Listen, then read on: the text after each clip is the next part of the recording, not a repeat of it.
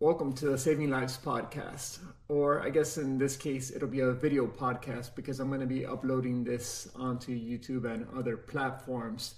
Thanks so much for joining me today. It is the 5th of November of 2021 for historical context. If you learned anything in this video, if you're listening to it on YouTube or somewhere else where you're watching it, I would appreciate a like as it helps the algorithm. Also subscribe, consider doing so. If you're listening to this on a podcast, greatly appreciate if you leave me a good 5-star review. If you're going to leave me a review less than 5 stars, just don't do it then. Anyway, I digress. I'm just messing around. Today, I wanted to discuss a press release that was put out by Pfizer on a new therapy for you-know-what called Paxlovid. This is a medication that is intended to be used in the outpatient setting. For those of you who don't know me, I am an intensive care doctor. I go by Eddie Joe. I've been battling this current situation with my patients for a long time, and I am a proponent of any therapy that will help keep patients out of my intensive care unit. Trust me, I would rather be unemployed than to have to continue taking care of patients with this underlying predicament. But to start things off, I want to mention that I am not a fan of medicine by press releases. I honestly like to wait for the full trial to be published and then make my appraisal and therefore determine whether I think that the therapy is worthwhile or not. However, as of today, again, the 5th of November of 2021, this is all we have. It's a press release that was put out this morning by Pfizer, and I recently covered Molnupiravir, which is the Merck medication, and you know, I was also talking about their press release, and I've covered that in a video before and in a podcast, so check that out there. But it's funny how they put out this press release. It's in all caps, and I'm going to actually read this out. It says, Pfizer's novel, you-know-what oral antiviral treatment candidate reduces risk of hospitalization or death by 89% in interim analysis of phase 2/3 EPIC HR study. It certainly caught my eye that they called the study the EPIC study, but you know, clinical studies always have those catchy names to it, and it's actually stands for Evaluation of Protease Inhibition for you-know-what in high-risk patients. And it's extremely important that we differentiate that the patient population that this therapy was given to was those patients who are high risk. However, they do not define in the actual press release what high risk means, nor do they do so on clinicaltrials.gov, which is where they registered the clinical trial. I always recommend people to check out clinicaltrials.gov. It's very nerdy, but it's something that might be worthwhile for you to check out when you're looking into clinical studies. The study name for Paxlovid is PF, and it has a whole bunch of numbers after it / ritonavir. Now, those of us who practice medicine are familiar with ritonavir because it is a medication that is used for HIV. It's an antiretroviral therapy, and if I recall correctly, and pardon me for not looking this up, I believe it's a protease inhibitor. However, you could correct me in the comment section below. So whenever we're looking at a clinical trial, the first thing we have to wonder is what type of trial was it? Is it a cohort study? Is it an observational study? Is it case controls? But here it's the type of study, the type of clinical trial that we do want to see how efficacious, C2C, pretty redundant, but we want to see how efficacious this medication is in preventing hospitalization and death, which was the composite primary endpoint of this study. And so it was a randomized double-blind study of non-hospitalized adult patients with you-know-what. Now, it's important because the group that they're analyzing here is outpatients, not inpatients. So you cannot take these data from outpatients and extrapolate it towards inpatients. So I hate to say this, there's also no clinical trial when I just checked to see if this medication could be applicable in the inpatient setting, but it just doesn't exist. So please don't call, like once this gets FDA approved and gets the EUA, please don't call your hospitals and say, hey, why don't you use this medication? Because again, it's not proven to work there. At that point, more so than viral replication, the issue with you-know-what is the fact that there's a snowball inflammatory cascade that, and that's why patients need, for example, IL-6 agents and corticosteroids and things of that nature. So going back to this EPIC HR study, this is a phase 2-3 study, so they're looking for clinical meaningful endpoints, and then they're also looking for adverse events, which is something that I'm going to get into. And overall, they were attempting to enroll 3,000 patients into this study. So this number of patients is fantastic. I like large-scale studies because it actually pushes out any noise that might arise in the study. If you have a clinical trial with like 150 patients in each arm, and I'm not going to kind of signal what therapies I'm discussing, I'll leave that for another day. But if you have 150 patients in each arm, it's very hard to power the study appropriately to find some meaningful endpoints. Here with 3,000 patients, you know, all in all, that's going to be a lot of patients for to show us a good result, to show us that it actually is worthwhile to proceed with this therapy. But this part of the study, what's coming out from this press release, is an interim analysis, which means that they had a pre-specified point where they were going to say, hey, you know, at around 1,200 patients, and in this case 1,219, they said we're gonna just chill out for a second, and we're gonna analyze all the patients that we've already enrolled thus far. And so that's what they did here. This is just an interim analysis. It isn't the completed trial. So we can't expect to see the full paper. Generally speaking, we don't see the full paper until the full trial is done. And if I recall correctly, I think that's for February of next year, 2022. So we still got a while to go. Mom deserves the best, and there's no better place to shop for Mother's Day than Whole Foods Market. They're your destination for unbeatable savings, from premium gifts to show-stopping flowers and irresistible desserts. Start by saving 33% with Prime on all body care and candles. Then get a 15-stem bunch of tulips for just $9.99 each with Prime. Round out Mom's menu with festive rosé, irresistible berry chantilly cake, and more special treats. Come celebrate Mother's Day at Whole Foods Market. The regimen that was provided to the patients was this medication provided orally every 12 hours for 5 days for a total of 10 doses. I don't know how many pills of which medication, the ritonavir, was on it, because that wasn't specified in the press release. Some news outlets are talking about how many pills were in the whole regimen, but that didn't come out in the press release, and that's not listed on clinicaltrials.gov, so therefore I'm not going to trust it. I'm only going with the source material here. So what did the EPIC HR trial find regarding Paxlovid? Their primary endpoint, which was defined on clinicaltrials.gov as the, quote, proportion of participants with, you know what, related hospitalization or death from any cause. And what the study found was an 89% reduction in risk of, you know what, related hospitalization or death from any cause compared to placebo within 3 days of symptom onset. Very important here.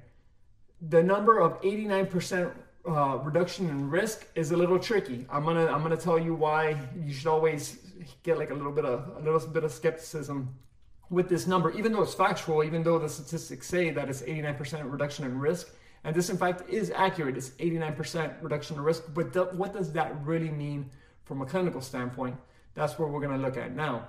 And the other important thing is that it was within 3 days of symptom onset, meaning if you have symptoms from, you know what, you need to run and get this medication quickly for it to work. And I'll show you why in a second. The primary endpoint, which was a composite of hospitalizations and death, was met in 0.8% of the patients in the Paxlovid group. I think I've been saying Pavlovid. Is that how I've been thinking about Pavlov? Anyway, in the Paxlovid group versus 7% in the placebo group. So you might say to yourself, 0.8% in this group versus 7% in the other. That sounds pretty good. That sounds very encouraging. And yeah, it looks good because this is what decreases the risk of hospitalization or death.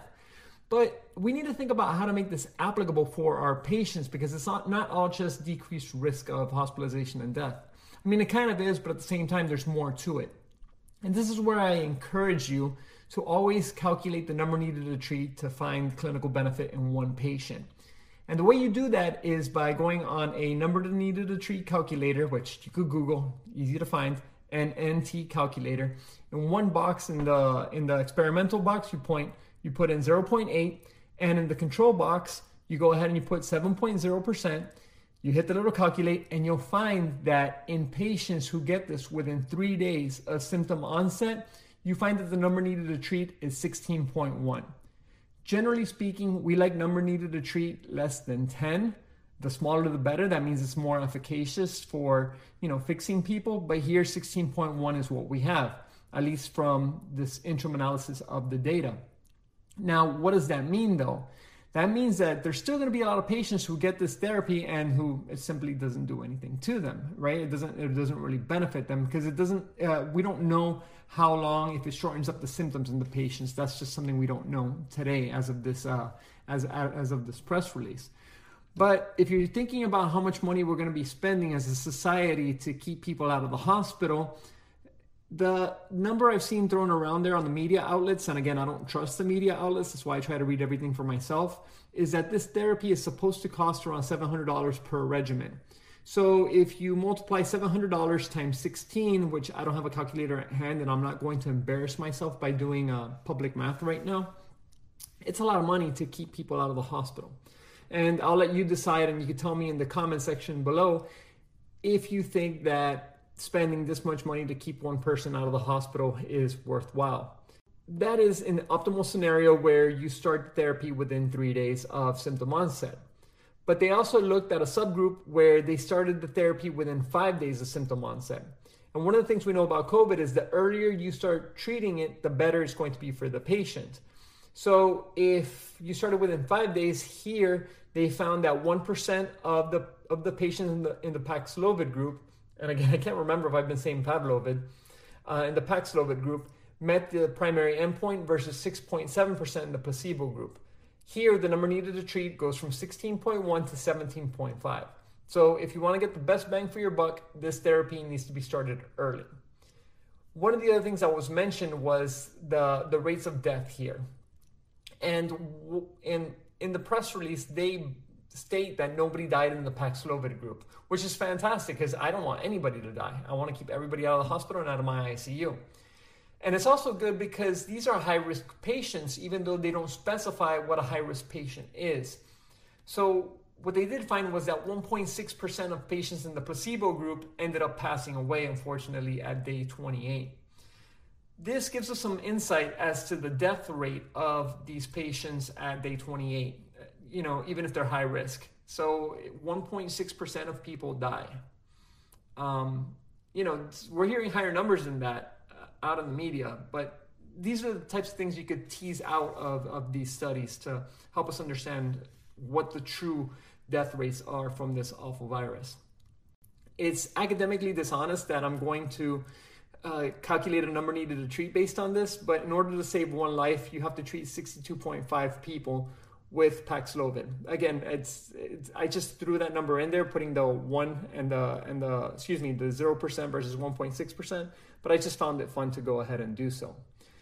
Now, what are the adverse effects to Paxlovid? And this is also pretty interesting because here, rather than reviewing the 1,200 patients that I mentioned previously, they reviewed 1,881 patients, which is a good amount of patients. What they found is that the majority of the adverse effects were mild, and these adverse effects were reported mostly in the placebo group, believe it or not. 19% of the Paxlovid group mentioned that they had adverse effects, and 21% of the placebo group, which means that this could be just COVID symptoms that people are having in the control group, which is interesting to know. Now, they also talk about treatment-emergent adverse reactions and serious adverse reactions, and these were also smaller there were also fewer, pardon my poor language, these were also fewer in the experimental group at 1.7% versus 6.6% in the control group. So this means that they probably had more COVID-related symptoms in the placebo group. And another very telling component of this is the fact that if you or I were to be enrolled in a clinical trial, we don't know if we're getting the real deal or if we're getting a placebo, right? But you are given a lot of times the option to be able to, not a lot of times, but you should be able to have the ability to bail out of the study and say, hey, I don't want to be part of this anymore. Just stop all these treatments. I want to go on with my life. And it's very telling that in this particular trial, more people bailed out of the control group / the placebo group than the experimental group, where 4.1% of patients bailed out of the control group versus 2.1 out of the placebo. And I think they might have bailed, and again, this is just conjecture, I don't know this for sure, but I think they may have bailed simply because of the adverse effects from COVID, just from feeling crappy because of that. But that's neither here nor there. Oh, and by the way, this is not medical advice. Don't trust me. Read the articles for yourself. It's down in the show notes and all that good stuff. So the next question is, what's next for Pfizer and Paxlovid? And right now, Pfizer, per their press release, they're applying for the emergency use authorization. And I expect that they're going to be getting this on shelves sooner rather than later. The full trial is supposed to be complete by April of 2022. I think earlier in this segment, I mentioned February 2022, but it's April. I'd like to know what you think.